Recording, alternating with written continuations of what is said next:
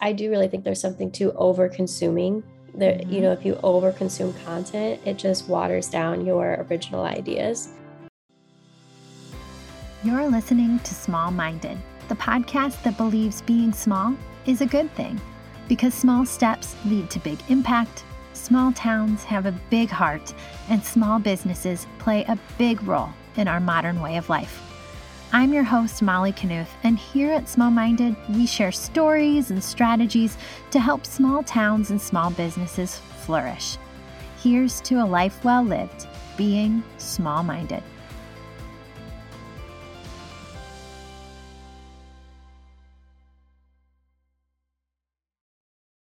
Welcome back to Small Minded. You guys, how are we in November? A.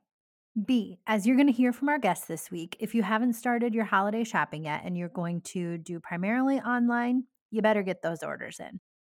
Today, we have the distinct privilege of welcoming Carrie Jo Kelso of Rosebuds Tees to the podcast. If you don't know her yet, you have my permission right now to pause this, head over to Instagram, search at Rosebuds Tees, give her a follow, watch her stories, laugh, love what she makes, then head over to her website and buy all the things. Because what she creates is merchandise and apparel for small town women like you and me who love where they come from, who love this way of life, and want to celebrate that.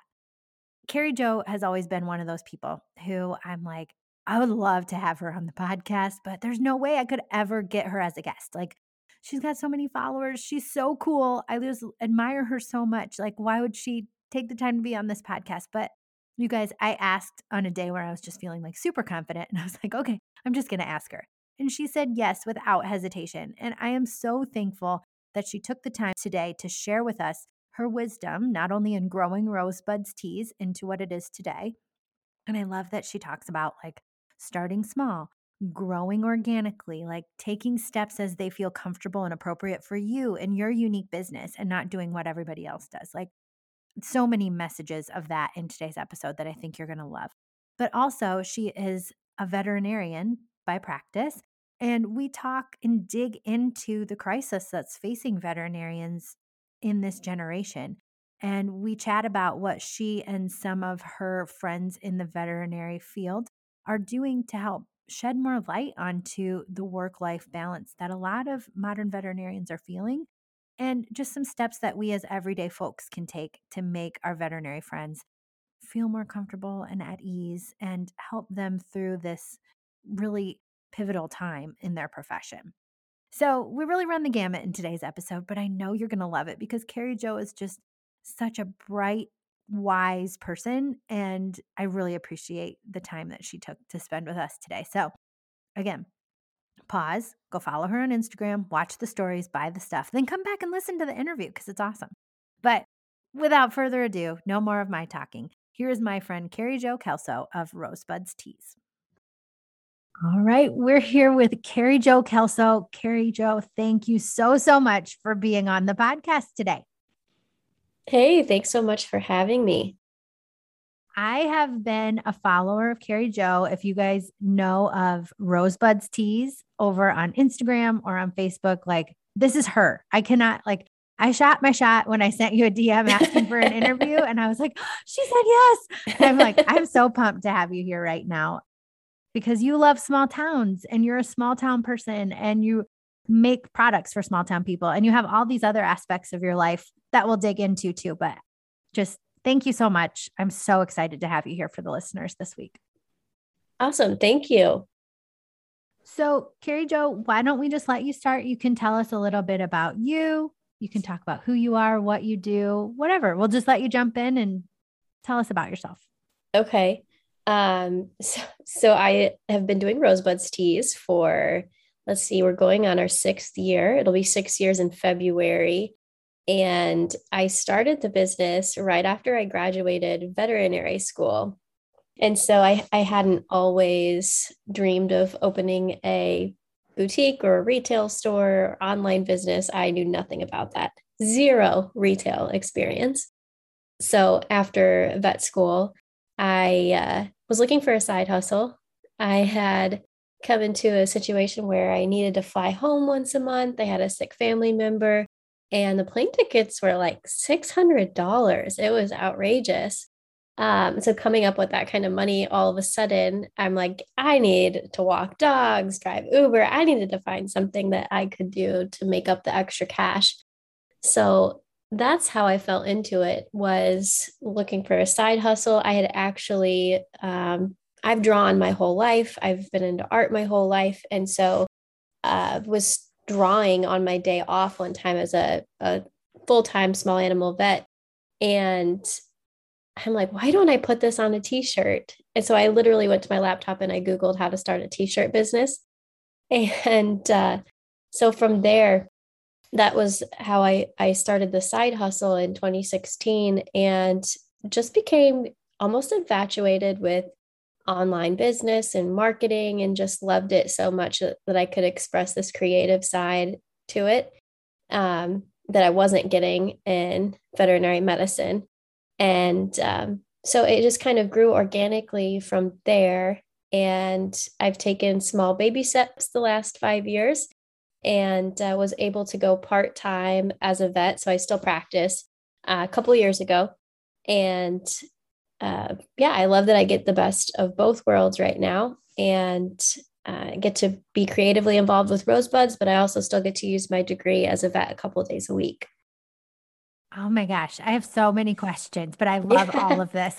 As an accidental entrepreneur myself, I think this is just so fascinating, but it's such a testament to the power of, like you said, taking small baby steps and then like just being curious enough to find answers to things and try them out and eventually you'll have like grown so much when you look back from where you're at now so totally a couple questions from what your introduction do you remember what your first design said or what it yeah. was what yes. was it so I was when I had that like moment, light bulb moment, I was sitting on my patio. I lived in an apartment eh, outside of Austin, Texas, and there were these prickly pear cactuses that grew everywhere. So I had a bunch just sitting out behind my patio. And I was sketching a prickly pear cactus. And I think I had drawn the text um, something about like even the prickly pear blossoms because they have these really pretty flower, pink flowers. Um, and so that was my first sketch when I had the light bulb moment of I should put this on a t-shirt. Oh, that's awesome. So then when you went to Google and you Googled like how to start a t-shirt business, yeah. What were some of the first steps that you found on Google and pursued? Yeah. So there was, I mean, if you know anything about the t-shirt business, I know everyone's probably in some sort of a Facebook group where somebody is making shirts, right? So like there's a ton of different ways to make shirts. There's DTG, there's screen printing, there's heat press, there's vinyl, there's um, sublimation, there's all these different ways. And so it was pretty overwhelming. Um, but I knew that I was working full time and I had a limited amount of time to work on this side hustle. So I wanted to find out if there was a way that I could do it without keeping an inventory and without making the shirts. So that narrowed my search down a little further and I came upon drop shipping and I had no idea what drop shipping was but I had found this article on how to set up a t-shirt dropshipping site, which they're super common now.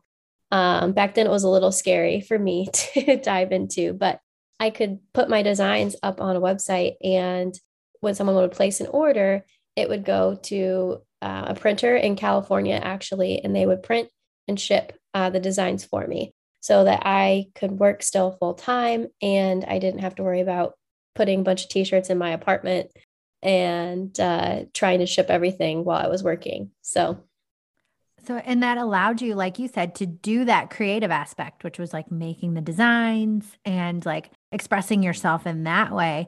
But it gave you those things that you needed, like you said, with the time, the mm-hmm. limited time availability, and it allowed you to grow as you were comfortable with it, right? So, yeah, yeah after you did the drop shipping, when did the business kind of evolve and what was the next phase that you pursued as Rosebuds? Yeah, so uh, I put minimal investment in up front. I think it cost me like $150. Um, and that was like the website, the business license, uh, even ordering samples. So it was like a very small investment up front. I love and, that. Um, as the months went on, I was able to make the $600, but then a little bit more than that.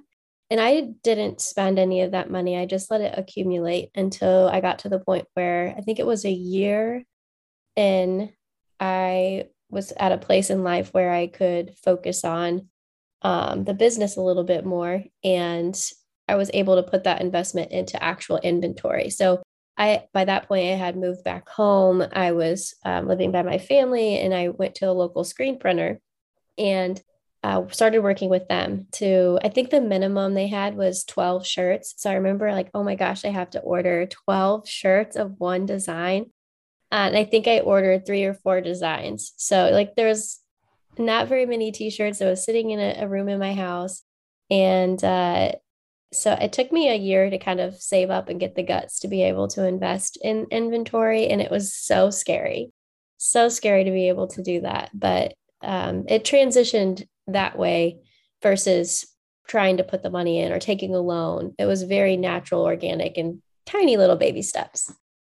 Ah the thing i love most when i like have guests on the podcast is hearing how everybody's business grew in different ways and it grew in a way that reflected the season of life they were in or the priorities mm-hmm. that they had to have at that time.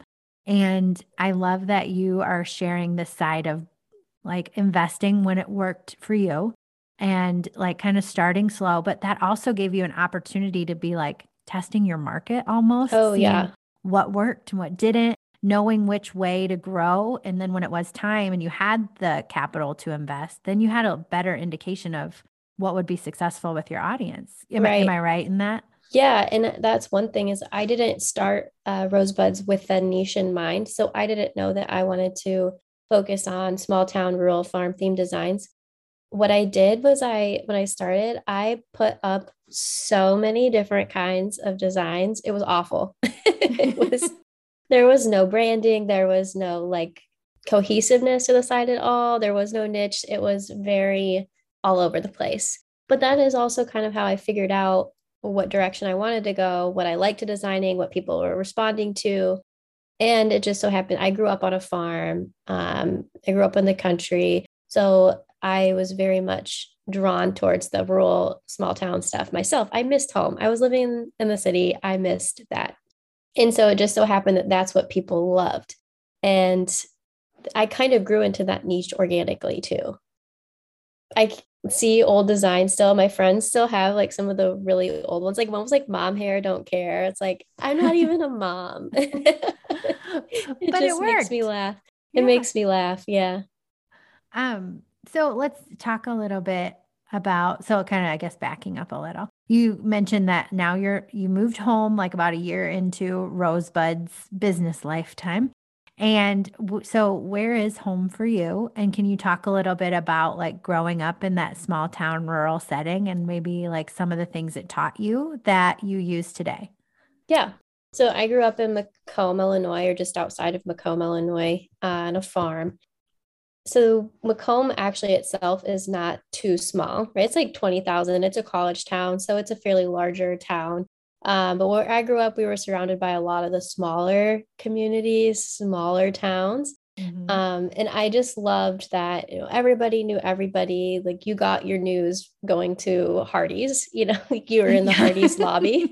I love, oh, I love that you call it Hardee's because sometimes, like, do you ever see commercials and it's like Carl's Jr. I'm like, it's called Hardee's. Get it right. Yeah, it is Hardee's. and the farmers are in the corner drinking their coffee. And, you know, you hear about all of last week's happenings in the area. And so for me that was just very nostalgic and i miss that when i went home i'm like i miss like just walking in and knowing people or you know going to the store and and having conversations in the store because when i was living in austin it was none of that you know it took you mm-hmm. two hours to run errands and i never ran into anyone i knew so i really just missed that small town hometown feeling of just having close neighbors and um, kind of looking out for each other and all of that. So that definitely inspired um, the direction I took my business, but also made me want to go back to that and um, kind of put some roots down there too. So I love hearing all that. Yeah. Talking about like the coffee shop and the guys in the corner. like I think we could probably all relate and we can all like get that picture of that diner or cafe in our mind. Like, yep, I know the guys around that table. Some of us might have waitress for that group in the day, but uh, and I I love looking at your designs when I go through your catalog of inventory that you have or like when your new launch new lines come out. I love how now that you do have a niche, you said like you kind of cater to that small town rural person who loves that lifestyle, who wants to like represent that lifestyle with what they wear. I just, I love that you tap into those sayings or those little things that like it's just so quintessentially small town, right? And so I think about like your decals that have the water towers on them, or mm-hmm. even like just I have which you see like I wear it all the time, but it's like live in the small town dream t-shirt. I just. I mm. love those things. It's the things that we need to celebrate about our small towns. Definitely.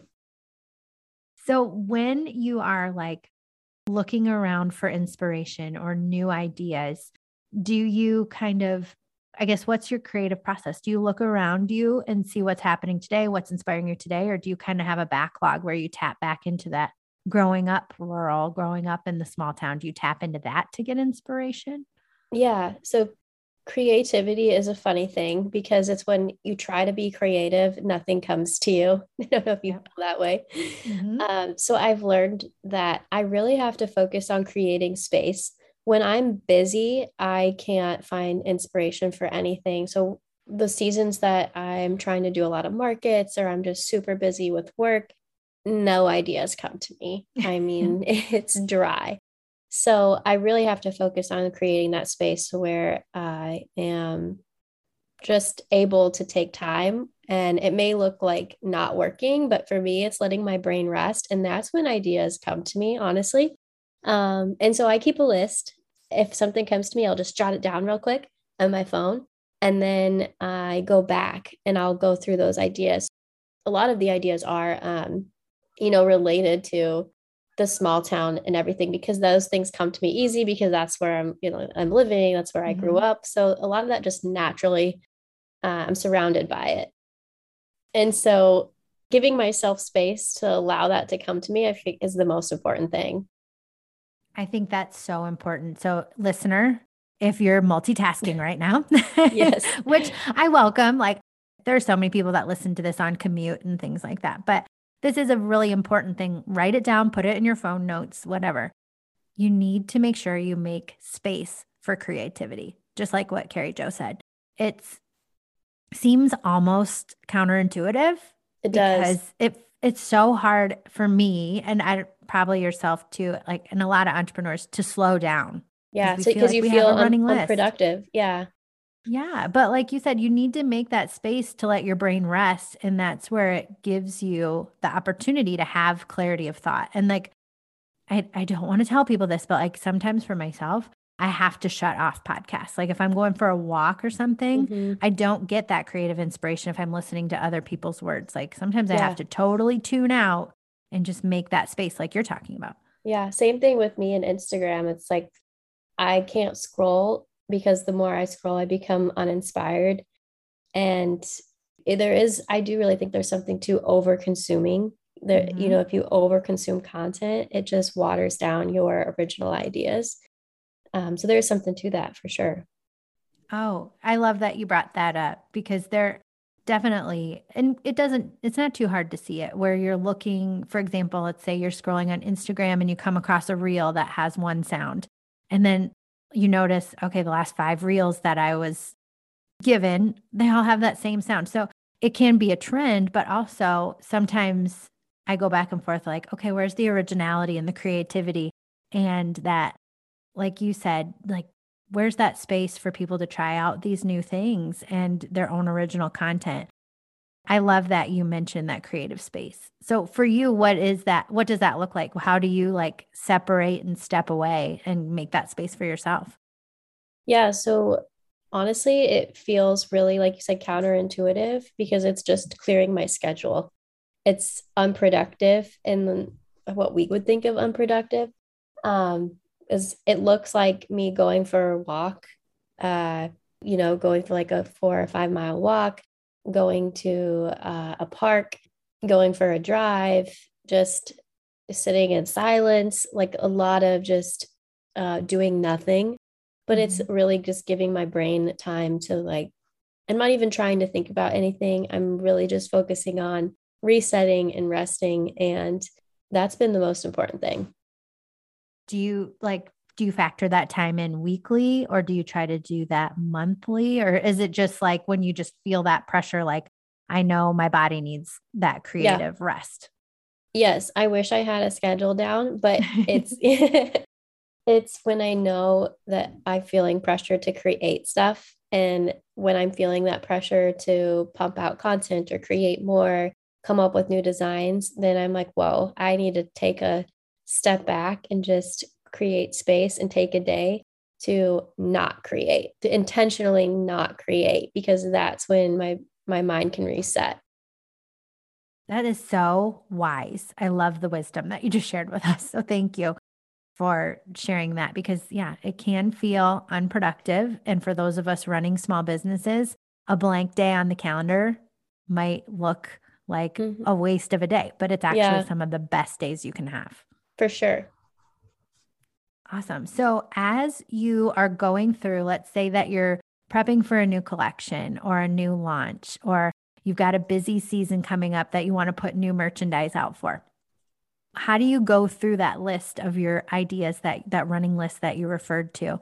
And how do you call that and know, okay, this one's got some legs. I want to take this idea further. And how do you know what's going to finally make it into that final collection? Yeah. So I go back to my list of ideas that I had jotted down and read through them again. If anything kind of just pops into my mind, it's really not scientific at all. It's more of just what calls me to it. And if something pops, I'm like, oh, yes, that one. So then I just start creating. Um, I just start diving into it and I create a lot of things that I don't end up putting out into the world. Mm-hmm. Um, it's a lot of just a process of uh, getting there.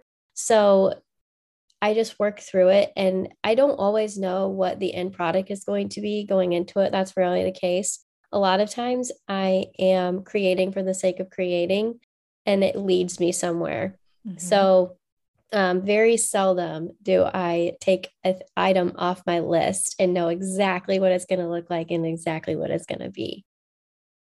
That's really cool. I love the working through it.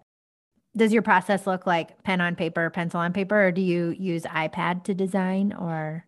I do a lot of different things. I uh, do pen on, I have a sketch pad um, so I sometimes write them all out or sketch them out and then transfer it to the computer, or I will draw it on my iPad.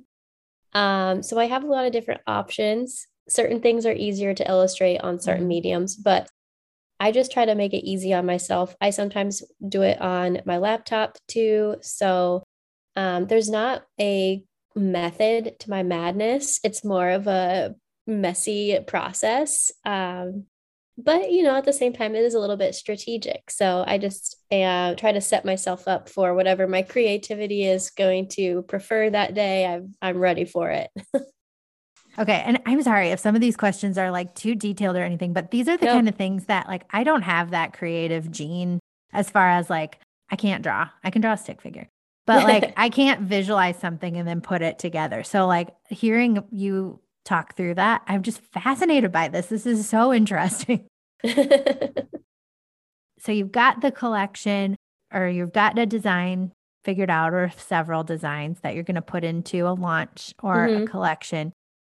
What are some of those things that you've learned over the years that help you make a collection or a launch successful? And I know, like we kind of referred to earlier in the interview, a lot of what you've done have just been small steps mm-hmm. and have accumulated over time. So, were there any things or developments or aha moments that stick out to you throughout the past five years that you're like, this is something that really helped me launch new product or get my systems together? Are there yeah. like one or two things there? Yeah. So, to be honest, there I cannot predict what is going to be successful. And I just talking to some other makers, I know there's a lot of other people that experience that too. mm-hmm. where like we'll make something and we love it and we're so excited to put it out. We order a ton of it or make a ton of it and we're like, yes, it's going to be the best. Everyone's going to love this. And then there's crickets, right? and and I've made that mistake quite a few times because what I love isn't necessarily what everybody else is going to love. So I wish I had an answer for that because I literally don't know. And what's funny is like something might sneak up on me where I'm not expecting it to do well and then it sells out immediately and I'm like, "Oh my gosh, can I even get this get more of this in?" so, I have not yet mastered knowing what is going to be successful. I have started out putting like testing the waters a little bit. So, trying to put you know sneak peeks online or on Instagram and just seeing you know if there's engagement there. Because typically if i can do that and know that that's getting a lot of eyes or engagement online i can kind of predict that way if something is going to be uh, more successful. Maybe i can prepare better that way but as far as launching um, products we actually just set up a system recently with a photographer. So now i feel very much more organized where we're getting designs in we're photographing them the next week and then the week after that they're launching. So now i'm like two weeks ahead of schedule which feels awesome. But it hasn't always been that way. I mean what we're like five and a half years in and i just started doing that so. But that's the i think that is how your business has grown and just like we have mentioned like that allowed you to grow as you wanted to go it is just a good way to test your waters, mm-hmm. get that market validity. And also, I think something we haven't mentioned yet, but it also builds a loyal following and a loyal community because you've you've probably got people that came from the very beginnings of your business that are now following you to yeah. this point and it allows them to get to know you as you're growing and i think that really creates a loyal fan base for sure that's really cool so are there any recent lines or launches that you have in recent memory that you're like this particular piece or this line like exceeded my expectations? Not off the top of my head. Um you know the the ag and the the farm theme ones always do the best for us. And so those tend to exceed my expectations. We you know in the past i've kind of just launched individual designs and not so much focused on collections. But now that we're doing uh, photography and batching them that way i've started to design in collections which is different. I used to just do you know random designs yeah. as they come to me um, but now it's really interesting how like my focus is changing from the scatterbrained mentality almost to focusing on a color scheme and a similar theme and collection amongst shirts. So that's something that you'll probably start to see more of in the next uh, few months as I start to roll out some of these other collections, but maybe not something that I've practiced in the past. So oh, it'll be interesting to see. Maybe that's where a lot of my questions and my line of questioning is coming from, yeah. like collection. Maybe because I'm seeing more like I love the process that you have started where it's like you've got your Monday launch. Um, we'll usually see like some teasers ahead of time. But yeah, it does seem very cohesive. And you can tell that there's a lot of um, like the photography is on brand and the messaging is on brand and it looks so cohesive that I guess I was just Thank thinking you. that collections are something that you've been doing for a really long time. My but- my brain is sometimes all over the place and um, being cohesive was uh, you know, didn't come easily to me because I have, you know, shiny object syndrome like a lot of other small businesses. Mm-hmm. And uh, I didn't know how to make a cohesive brand. So that was something, you know, like in maybe my third year of business that I really dove into trying to make everything more cohesive. So didn't come naturally, didn't come easily, but it eventually came. what did that look like when you said you were like working on that being more cohesive? Did that look like a logo or like just doing some like brand in depth thinking and personality development? Or what did yeah. that look like for you? Yeah, honestly, it was. Um, so I had this uh, aha moment you know, I kept, I knew what I wanted like my branding to be, my website to look like, my Instagram to look like, my market setup to look like, but I didn't know how to necessarily execute it. And I was just trying to do all these different things at once and nothing was looking like it. Um, my epiphany moment came when I had, I think it was Jenna Kutcher, maybe, uh, had a Pinterest course that I had been doing. And inside her Pinterest course, she had a brand board. And I didn't know what a brand board was at that time. This was like 2018, maybe. And so I did it. I put together, you know, my logo, and then you have to pick your colors and your fonts and um, your just little design elements. And I put that all together and seeing that on one page, I think that's when it clicked. It's like, mm-hmm. oh, part of building a brand is like being consistent and using the same messaging and the same um, aesthetic. And here I was trying to do all these different things and throwing stuff up at the wall to see what stuck. And that wasn't building a brand. That was just squirrel brain flying things out everywhere. Um, and so I think that was initially how I started. The light bulb moment for me was when it when that clicked. Um, and sorry, I don't know if I got off track there. What from no. what your original question was? That's great. No, I just asked about like what did the branding like you said that you really worked on that in that third year and the brand yes kind of okay. developed. And so I just asked where that originated from. But I think that was when I talk about branding with business owners, a lot of times they associate that with like just the logo.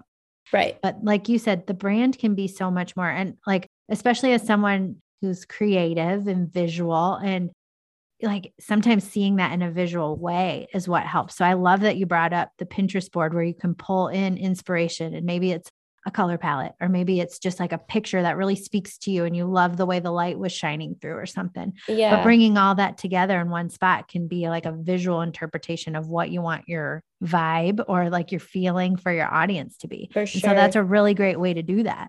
Mm-hmm. Yeah. My favorite um, quote that I had plastered everywhere that year when I was working on building that brand was um, your vibe attracts your tribe. Mm-hmm. And so just trying to create the same vibe on all social media platforms and in person events and my website um, really helped me try to stay cohesive.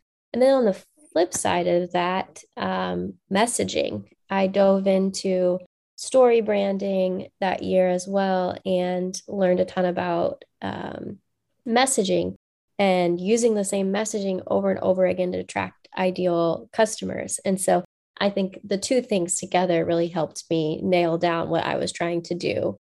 Because, like you said, like a logo is not going to save your brand. Although, that in my head at the time, that's what I was mm-hmm. thought. That's what I thought too.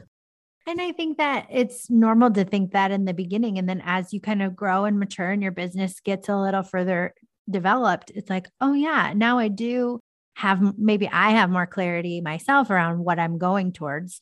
Mm-hmm. And now I have more inspiration, or maybe not inspiration, but more information to help me like know exactly, okay, if I want this feeling, like you said, that vibe, if I know what that is, now maybe I have those strategies that I can start putting into place, or those people who can help me and those contacts that I know of who can help me start making this reality. But when in the beginning, like you said, sometimes you're just like, you've seen success in one place, you're just trying to replicate it. And then yeah, down the road, you can kind of start extracting themes and finding those pieces that like, okay, now I know why that one was a little bit more successful or that post got more traction than another one. And it's not a science, but it's right. You can, the more you go, the more you can start seeing similarities anyway. For sure. All right. We, I could talk to you about this stuff all day long, but there's so many things I want to get to yet. Um, so I'm gonna I want to ask a couple more questions about okay. rosebuds, and then I do want to also give us time to talk about your veterinary practice and some of the things that are really important and we should talk about on that topic. So a couple things about rosebuds, but um, not only do you have like an online presence, we've talked a lot about your brand, like on your website, social media, things like that. But you also, I love this, you travel to markets and you have this beautiful trailer that you take with you so, how do you balance or how do you approach your marketing when you are doing online sales and in person traveling sales? So balancing is not possible. um, in-person sales and online sales, um, they're very tricky and it's a lot of work to jump back and forth. Uh, so, you know, there's not necessarily a good good answer here, but having help, gosh, I couldn't do it by myself. And um, I have two girls that helped me, Mary and Courtney, and they helped me so much before the show, getting ready for the show. And then when I get home, just jumping back and forth with inventory and all the things. But my side of it is just making sure that uh, my camper, my setup is more of an extension of my website. So, you know, visually, I I work on on that, and the girls help me with the inventory counts and the barcoding and the tags and all of that behind the scenes good stuff. So do they help in like the day-to-day operations of the business too? Yes, they do a hundred percent of the shipping for me. Um, so that I can focus on design and the um, outreach and uh, sales. So they help me so much by getting everybody's orders out. And they're the reasons why you get your orders so fast because they are there doing the shipping which is a hundred percent. Like you are one of the fastest shippers. Like Amazon has nothing on Rosebuds tees. like you guys are awesome.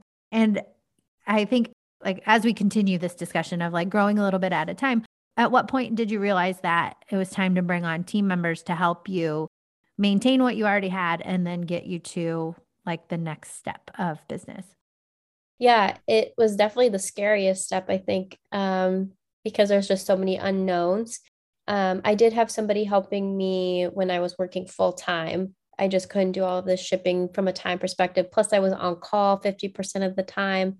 Um, so I had somebody helping me part time then. But during the pandemic, honestly, online businesses did really well during the pandemic. If you sold apparel, uh, loungewear, t shirts, people were looking to hang out in their homes and that kind of stuff. Mm-hmm. And I was also working more at the clinic. So I needed, like, I was like, I need you guys now, wherever you are. I put up posts online. I'm like, I need help now. So it was probably April during 2020 at the, um, right when the pandemic started that I recruited help and I I have kept them ever since. Um, they have been great and uh, but the scariest part of the whole thing was just the idea of doing it. But I have never once regretted it. Oh my gosh. I feel like you're talking straight to me right now because like, I mean, I've got a team of people too, but yeah, it is like, it's such a big like mental game as the business owner to like first take on somebody even at a part-time capacity or at a contractor mm-hmm. capacity, but then like as you go through these levels and these stages, then it's like, okay, at what point is it full time? And then, like you said, it's a big mental challenge. And like making that decision is a tough one for a lot of business owners who have to go through these stages of growth. Definitely. Awesome. And okay, so last question about rosebuds. I could ask a million more, but as this, we're recording this in late October, but when it airs, it's going to be like mid November, peak beginning of holiday shopping maybe some people aren't as behind the eight ball as I am. Maybe they are done with their holiday shopping, but I'm just starting to think about it in mid November. Yeah. so, as a retailer, and I know we talked before we went live on this recording, you said that knowing your busy times of year and when those peaks and those um, surges of orders are going to come in is really mm-hmm. important. So, for a lot of retailers, that might be the holiday season. For other retailers, it might be other periods throughout the year. Right. But as somebody in the retail space, how did you find out when these busy times are going to be? And then how do you try your best to prepare for those? Sure. Yeah, honestly, the I did not know even the first three years. I I would look back at the numbers and the ebbs and flows of everything over the months, and I was surprised because um, I would have thought that fourth quarter would have been, you know, around the holidays would have been my busiest time of year, and it was not. Um, so I could, if I wouldn't have looked back, I would have just gone through the last five years and assumed that this is, you know, the time that I need the most inventory on hand. And my busiest time of year is March, April, May. So, yeah, looking back, so crazy, but really, really cool. That's really yeah. cool. And you know, I think most of what I sell are t-shirts, so that that does make sense seasonally. But just looking back and taking time out of your schedule to analyze just patterns. So patterns of you know ebbs and flows of your sales. See if those repeat year to year. Um, you will notice patterns in your business, or you know, during the pandemic, you may have an off year and it's going to change. Um, mm-hmm. Some people, I think, changed permanently after that, but just getting familiar with it, I think, is super important. And um, if you haven't already started buying your Christmas presents and it's been November and you're planning on shopping online, I would encourage you to start doing that right now because shipping is going to be a disaster. She's looking at me when she says that, everybody. No, I'm glad you mentioned that because, yeah, we've been hearing about shipping delays. And then, as a person who shipping is a key part of your business, I'd imagine that's adding a lot of variables and questions to your holiday season. Yeah, just putting this out there last year, which was, you know, we still were in you know, the pandemic. That's a little bit more normal ish now. But last year, we had lots of packages that took four weeks to get there, and that was normal. So it is um, not only a customer service nightmare on the retail side of things, but you know, a lot of people that buy in December, you're not going to get those in time for mm-hmm. Christmas if that's what you're buying them for. So just keep that in mind. Just keep that in mind. It might take you a month to get what you order. so this week, folks, this week, maybe next week at the latest, yeah. get your orders in early. I appreciate that announcement. okay, so let's transition into more about your veterinary practice. So can you tell us a little bit about like when did you know you wanted to be a veterinarian? Uh, was it something you always wanted to do as a young girl? Was it something that came upon you later? Yeah. Um, and then talk about like the education and the preparation you had to do to get that degree. Yeah. So for me, I'm a little bit different in this. I'm a very logical person. Even though I'm a really creative person, I'm very logical as well. And, so I didn't grow up wanting to be a veterinarian. I actually grew up wanting to be a designer. oh my gosh, cool. And um but I was really good at science and I was involved in ag and FFA and I looked at art as something that I probably couldn't make a living with. And I looked at science as a career path. And so for mm-hmm. me at that time, I'm th- thinking, okay, well, I'm really good at science and I love ag. Like, I think I'll just be a vet. Mm-hmm. so that was my decision, 18 years old, and went down that career path. I got into an early admission program in um, at Oklahoma State my freshman year there. And so I kind of went a non traditional route uh, into vet school. And I had to do certain things. Um, had a mentor, had to work in a clinic, uh, had to um, keep my GPA above a certain level. And then I kind of got to pick once my requirements were done, I kind of got to pick when I would go in. So I went into vet school after three years. Um, Wow. And vet school was an additional four years after undergrad. So it is a little bit scary to think that your 18 year old self decides what you're going to be doing, uh, mm-hmm. you know, as a career. That's that frightens me right now. I know 32. at the time, I I am hundred percent on board with you on this. I feel like at the time you feel like you're so old and you're so mature, and then now looking back, I'm like, why are we making these young kids right? decide what they want to do for the next 60 years? It's so crazy. It is. It is. And um and it was you know a logical choice to me. I really do uh enjoy it and I still do it. But it didn't you know, it, it doesn't surprise me that I've found rosebuds and I've been able to kind of have a business on the side as well in design looking back mm-hmm. knowing that like I always wanted to be a designer. So I did find my way back to it in some way. And now you've got a little bit of both happening in your yep. daily life. Yep. Awesome. Um, one of the things that I was really drawn to. So, for people who aren't listening, make sure you go and follow Carrie Jo on all the socials. Um, but a few weeks back, this is the summer sometime, I was watching your Instagram stories and uh, you had a series about like the very concerning things that are happening in the veterinarian industry to vets um, in their health. And so, do you want to talk about that? Like, what's happening? And then, what are some things that we, as maybe not being involved directly in veterinary, like, is there anything that we can do as listeners yeah. today? Yeah. So, um, veterinarians have been um, kind of quietly suffering.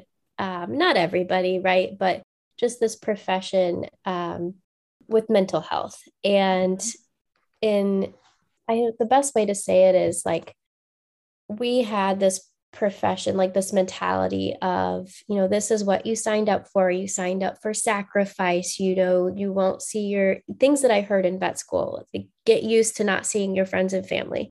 Get used to not having a work life balance. Like this is what you signed up for. And these were all just little nuggets that we heard from um, our professors and our teachers and other veterinarians. And, you know, just preparing you for this life of you're going to work 70 to 80 hours a week and this is it. Like, and even a lot of conversations um, from other vets of, you know, you can't be a, you can't be a mom and be a full-time vet. You can't have it all. And I heard that, I don't know how many times, but it, you start to believe those things Mm-hmm. And then you get out and practice, and it is mentally draining. You have to be accessible 24 hours a day, not just to your clients, but then you get home and you have no offense to all you favorite people of mine, but you have friends and family that are text messaging you and DMing you mm-hmm. online um, because you have to be accessible all the time. Um, you get called in the middle of the night and have to be on your A game, and you're like, I'm just waking up, you know, give me a second to come to. Um, and so there's just all this pressure around being a vet. There's no escaping it. You can't always come home and just relax and take it off your shoulders. You bring it home with you, you bring the stresses with you. Mm-hmm. Um, and so that starts to wear on people, especially younger, this younger generation of veterinarians. We're kind of calling BS on on a lot of that old mentality. You know, we we do want work life balance, we want to be able to somewhat mentally separate ourselves and just decompress from that stressful work environment because we love what we do, but there is like this separation almost that we're trying to make happen. Um, but at the same time, you know, we're surrounded, we're in a split right now where the the people that are the older generations that are going towards retirement you know they were taught the same thing they were mm-hmm. they were mm-hmm. taught you know this is what we signed up for these are the sacrifices we make so right now we're kind of split i feel like as a profession and our younger generation is trying to educate the older generation a little bit on um, how we can advocate for more mental health benefits in our practice and just feel better like just just have a, a better quality of life as a veterinarian and when i think of veterinarians and reflecting on what you have just shared, it's like, yeah, they do always have to be, you always have to be accessible. And I wonder, like, with the advancements in technology, maybe like in recent years, like we have, I guess not so recent cell phones, but then like you've got the inundation of like social media, all the apps, all the notifications yeah. that you have. And so, like, yeah, even if you can't like shut off from work, even when you are home, like you still are being just like notified of everything all the time. So, yeah, yeah, it can be mentally draining. And then to add on the element of not being able to shut off for work, you're always mm-hmm. on. That's just got to be a really hard road to walk.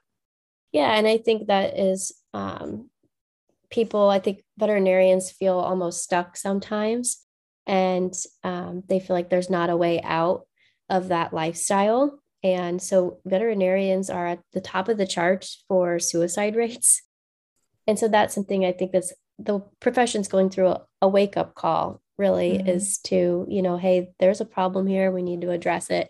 And yeah, it's just something to bring more awareness to, um, especially in the world of social media when anyone can post anything on the internet.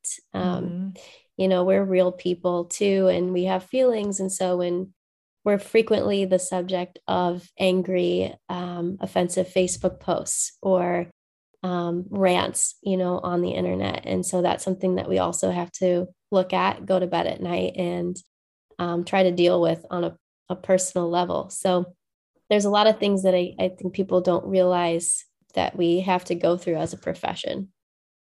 And yeah, so just treating people, a like we, I just shared this with my kids on the way to school today. Like remembering the golden rule treat people the way you want to be treated. Yeah. Remembering that on the other side of the screen, whether you're making a phone call to your vet for a middle of the night call or you're posting about a service you received in a clinic, like remember that there's people associated mm-hmm. with this. And you guys, as veterinarians, like a lot of you have a like a big heart. That's what I've noticed in a lot of the people that I know who go into the field it's like there's just such a heart and compassion and caring and caring not only for like your patients, your animal patients, but also the owners of those patients. And so you're trying to balance like emotional need, you're trying to approach it from a medical standpoint and care standpoint. And then all of those together just do create the perfect yeah. storm for a lot of stress.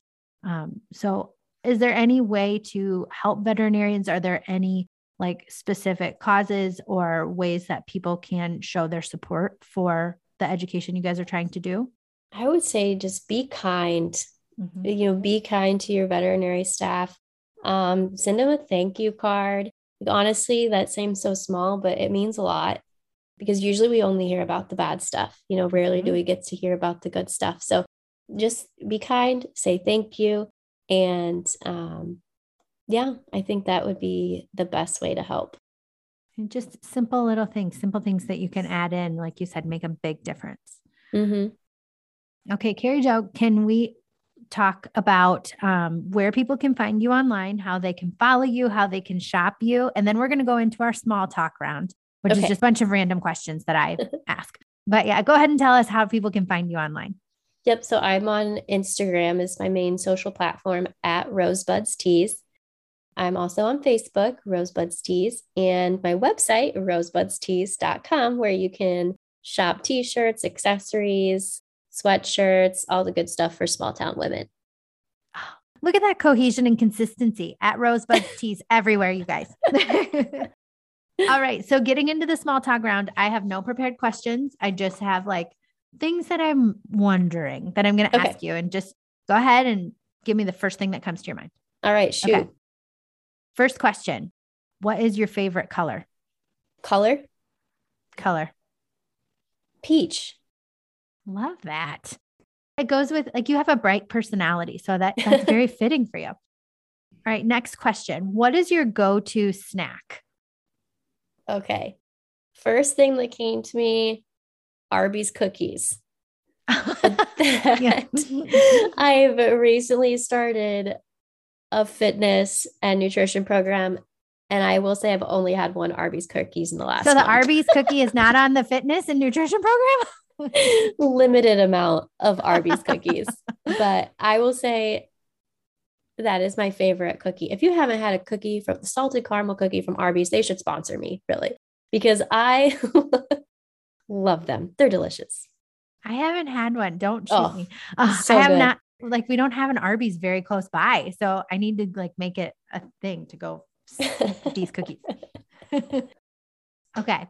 I was going to ask you about your favorite social media platform, but you said Instagram. Um, yep. So is there like stories, reels, or there, or just like posts? Which one do you prefer to be most active in? I'm most active in stories for sure. Because um, it's the easiest, you know, it's off the cuff, it's real life, um, super easy to show up in stories um, posts. Number two, uh, reels. Those are the hardest for me to crank out. Yeah, so I think it's just maybe I'm not used to doing them yet. The more I do them, the more I'll probably be comfortable with. But definitely, stories uh, is the easiest place for me to go. And stories are, I love your stories. She just got a new puppy and he's been in the room with you, hasn't made a sound. He's um, napping right now. oh my gosh, he is so cute. I'm sorry, I'll whisper. oh, you've got headphones in, so we're good but yeah, go follow her on stories because they're great. Um, two more questions. What was your first job that you were paid for? Ooh, um, well, I worked on the farm, some vaccinating pigs. Um, that would probably have to be it. Oh my gosh, vaccinating pigs. Like my husband is a, a hog farmer too. So I'm like, oh my gosh, like that's a that's a job for to have to do that. It hurts your back. I couldn't do it anymore for mm-hmm. sure. All right. Very last question. What is yeah. one goal that you have for Rosebuds Tees or personally for 2022? One goal um, for 2022, we are um, focusing on wholesale.